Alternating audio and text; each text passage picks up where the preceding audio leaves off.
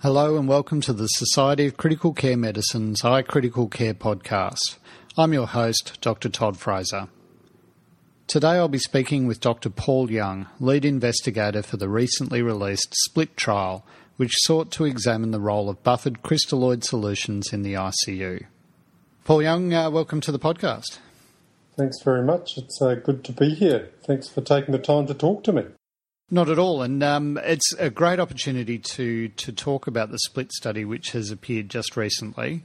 It's worth reviewing some of the theoretical issues associated with normal saline and its potential or the potential benefits of buffered solutions. What are the problems that this study was uh, attempting to look at? Yeah, well, I mean, I think um, I'd say the primary driver really was that previous study in JAMA, the Yunos study, where there was before and after single centre design, there was a significant increase in the risk of renal complications and requirements for dialysis. Um, but from a sort of pathophysiological point of view, one of the mediators of tubulo-glomerular feedback is the chloride composition in the distal tubule. And so when the chloride composition in the distal tubule goes up, the afferent arteriole constricts and the GFR goes down. So, with saline having a chloride concentration of around one and a half times that of normal plasma, there's this concern that the high chloride content in saline may be reducing GFR and causing renal impairment. And there was some data from healthy volunteers showing that two litres of saline was capable of reducing renal cortical tissue perfusion and reducing renal artery blood flow velocity. So it seemed like something that was important to uh, look into further. The other issue with normal saline, of course, is its effect on pH. Is that something that you looked at during the study as well as a background mechanism? Uh, yes, so that is, of course, another potential uh, mechanism by which saline might cause adverse clinical consequences.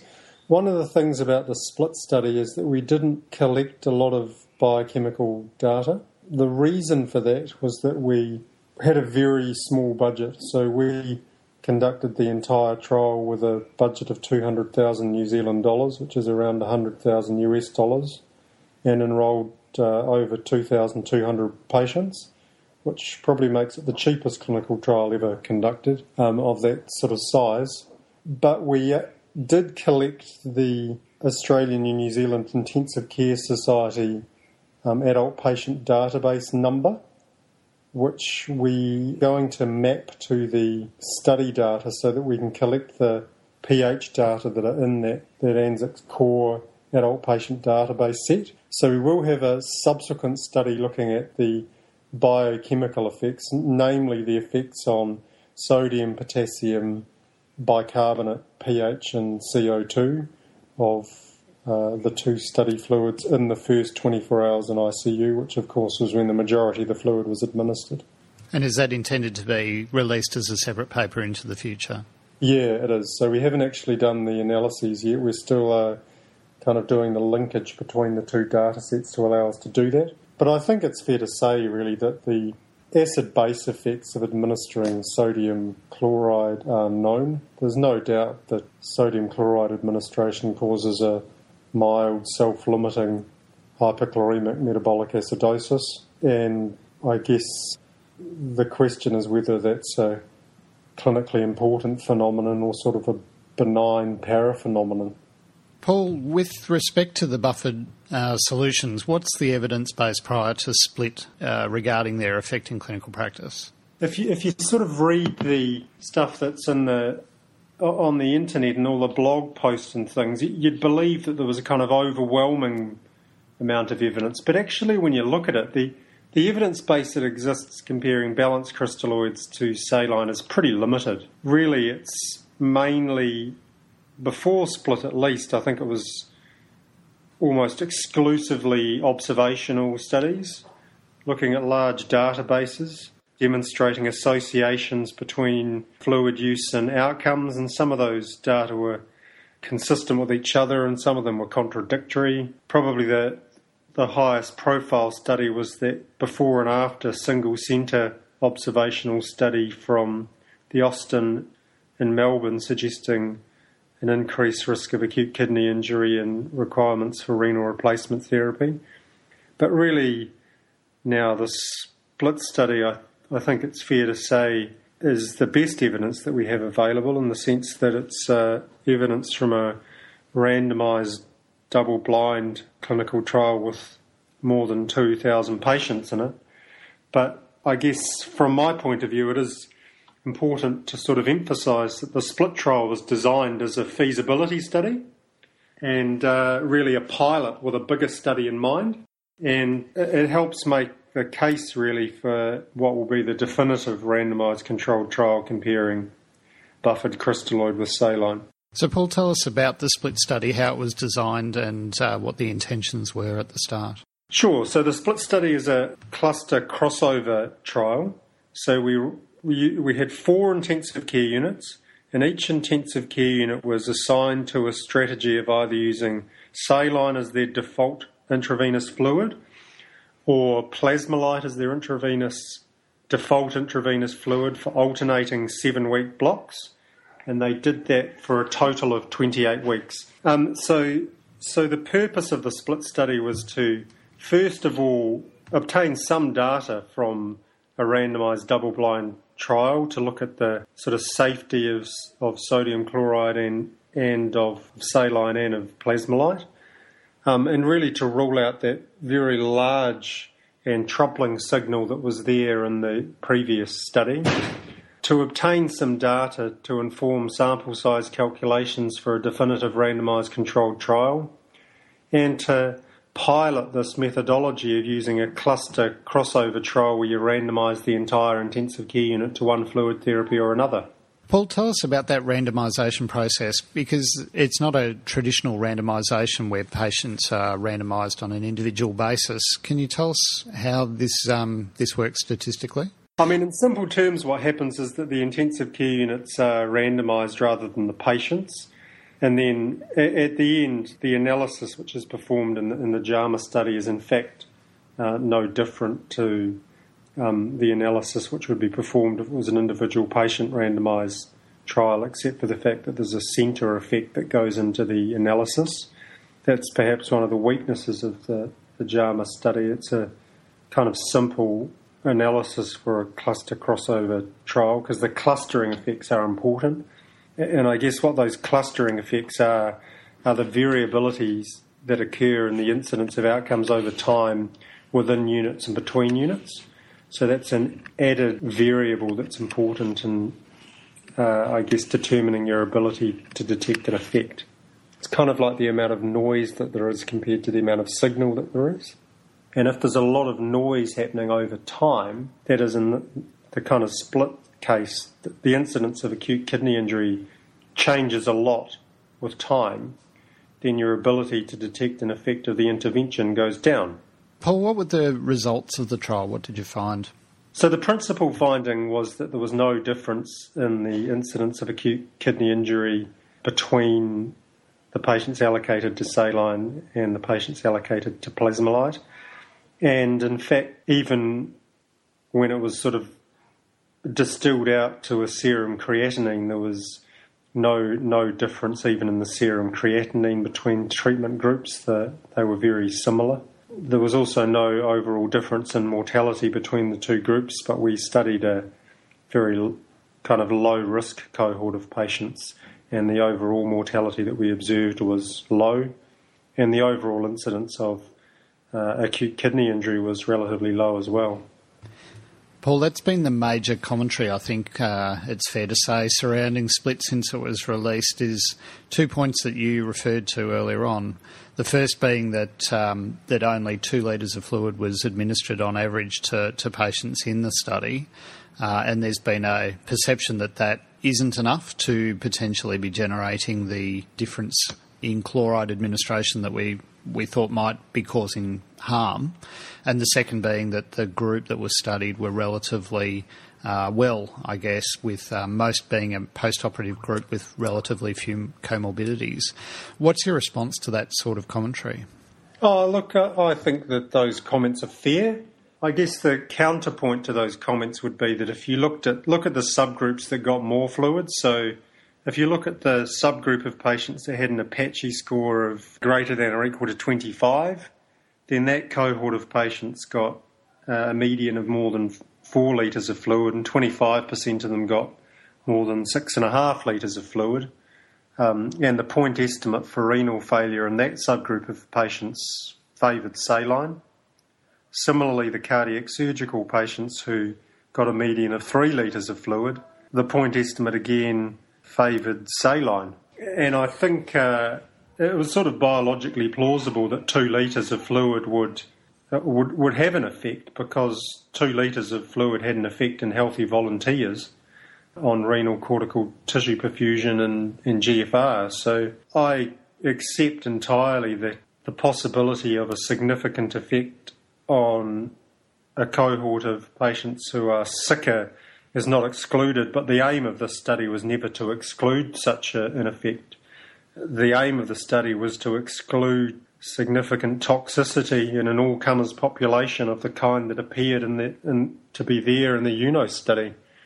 I mean, I think it does that, and and I think that the question of whether uh, it makes a difference in the really high risk patients who get lots of fluid is only going to be answered by the subsequent trial, and we're now in a good position to conduct that. One of the interesting sort of post hoc analyses that hasn't been published because it was des- designed only to sort of inform the design of the next phase of the study is in a sick cohort of patients, that is the patients who stayed in the intensive care unit for more than 24 hours, who, who, excluding the sort of elective surgical patients, there was a numerically lower mortality rate in the in the Plasma-Lyte group. So around about four and a half percent lower in the um, group, and that wasn't a statistically significant effect, but that's the uh, effect that we have used to power the definitive randomised controlled trial in a sick cohort. Paul, the other comment that's been made is that without chloride or pH measurement being reported in the study, it's difficult to demonstrate that the two groups were indeed separate. Is that your belief? I, I mean, I don't think that's necessarily the case. I mean, the thing is that this is a sort of real world trial, and it tells you what happens if you assign your entire intensive care unit to use one treatment or another to clinically important outcomes? And the answer is it doesn't look like anything happens. So, if that's the case, then I guess I would uh, make the case that what happens to the biochemistry is irrelevant, because the biochemistry is just a benign paraphenomenon, potentially. Um, we will have those data from the acid base status at some time in the relatively near future, but, but even without having seen those data, I can predict that the effect will be probably no difference in the pH because the CO2 will go down and the bicarb will be one or two millimoles lower in the saline group, I would guess. But, you know, I, as I say, I, I totally accept the point that this doesn't tell you necessarily what happens to patients who get 10 litres of fluid resuscitation. That may be important. And and another factor, of course, is that in the split study, the predominant pre randomisation fluid that was used was buffered crystalloid. So most of the patients had received fluid before they were enrolled in the study, and, and around two thirds of that fluid was Plasma-Lyte. So if they'd all been preloaded with saline and then randomised to get more saline, then the result might have been different. I, I don't know. Paul, one of the more interesting parts of this, uh, of your plan, was the intention to conduct a post study survey regarding clinicians' views on what fluid had been administered. Can you tell me why you did that and uh, what the impact of that was? Yeah, well, I thought it was important when we'd randomised the entire intensive care unit for a block of time to have some assessment of whether the blinding was effective because you can sort of imagine that if you're looking after patients for blocks of seven weeks at a time, that you might start after time to be able to tell from the biochemistry which fluid is which and be pretty confident that you were right, I guess. Now, as it turned out, people did guess correctly more times than you would expect based on uh, chance, but they weren't fantastic at guessing the right answer. Um, now I can't remember what the answer, what the proportion was. I think it might have been around two thirds of the people correctly guessed which fluid was which. So I mean that that does suggest that the biochemical effects are not profound. But another factor is that in in my intensive care unit, for example, uh, we don't routinely monitor the chlorides, so we we wouldn't have been able to you know, tell which group was which by looking at the serum chloride concentration because we don't have that available to us. Paul, as you say, this is a, a, tremendous achievement to be able to perform this study at the cost that you managed to achieve it. Um, where to from here? What information have you got from here, and where does it go in the next phase of this journey? Well, look, um, we are planning on conducting an 8,800 patient randomised controlled trial with a primary endpoint of day 90 mortality, and we're hoping that that trial will get up and running in the next 12 to 18 months. So that'll be essentially looking at a population of patients who are uh, in the intensive care unit, sick enough to not be expected to be able to eat anything uh, the day after tomorrow, and in need of fluid resuscitation based on the same criteria that we used in the, the SAFE study and the CHEST study. So this is a cohort of patients that has a baseline mortality rate of around about 23%, and we will be de- powered to detect uh, relative risk reduction in mortality of 12.5%, which is what was observed in the overall cohort in the split study in terms of mortality in favour of Plasma-Lyte. Paul, the last question that I had for you was on the issue of opt out consent, which was employed in the split trial. Did you uh, encounter any difficulties in uh, implementing that strategy? And is that widely used in the, the medical literature at this point? Yeah, look, I guess um, that's an interesting question. I mean, it is it is a strategy that has been used for other intensive care trials before.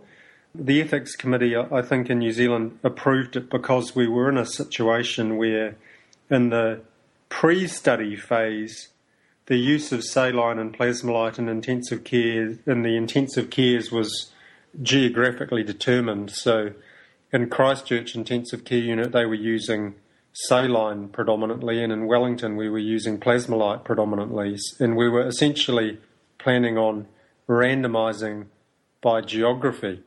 So we were really planning on doing what was already happening and the protocol for the study was actually about default fluid rather than about the individual fluid that the patient received. So, if a particular fluid was indicated for one patient or another within the study, then it was allowable within protocol to use whatever fluid was appropriate. And so I think the study was deemed to be very low risk, um, and we were randomising at the level of the intensive care unit rather than at the level of the individual patient, and uh, providing people with the opportunity to opt out of use of information of their information if they they so chose, and relatively few people actually chose to to opt out.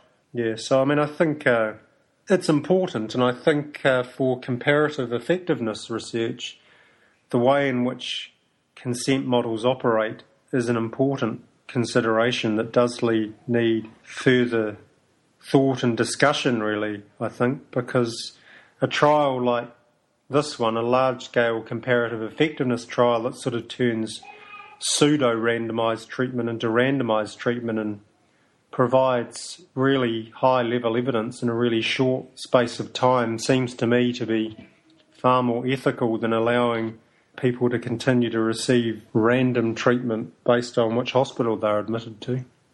Paul, thank you very much for your time and congratulations once again on achieving a great achievement. This study done on a, a, relatively small budget is a great advance for our specialty. Thanks very much for your time. Thank you very much, Todd. Great talking. This concludes another edition of the iCritical Care podcast please check out our website at www.sccm.org slash iCriticalCare for more information. For the iCritical Care podcasts, I'm Dr. Todd Fraser. Join or renew your membership with SCCM, the only multi professional society dedicated exclusively to the advancement of critical care. Speak with a customer service representative or visit www.sccm.org/membership for more information. Todd Fraser, MD, is an intensivist and retrieval physician based on the Sunshine Coast of Queensland, Australia.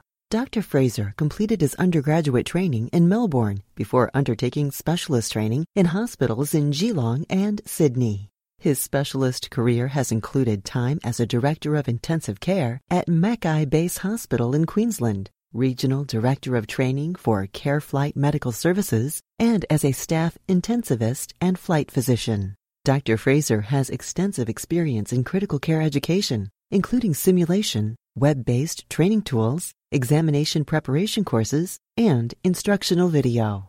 The iCritical Care podcast is copyrighted material and all rights are reserved. Statements of fact and opinion expressed in this podcast are those of authors and participants and do not imply an opinion on the part of the Society of Critical Care Medicine or its officers or members. To contact the editorial staff of the iCritical Care podcast with questions, comments, or ideas, please email icriticalcare at sccm.org or info at sccm.org.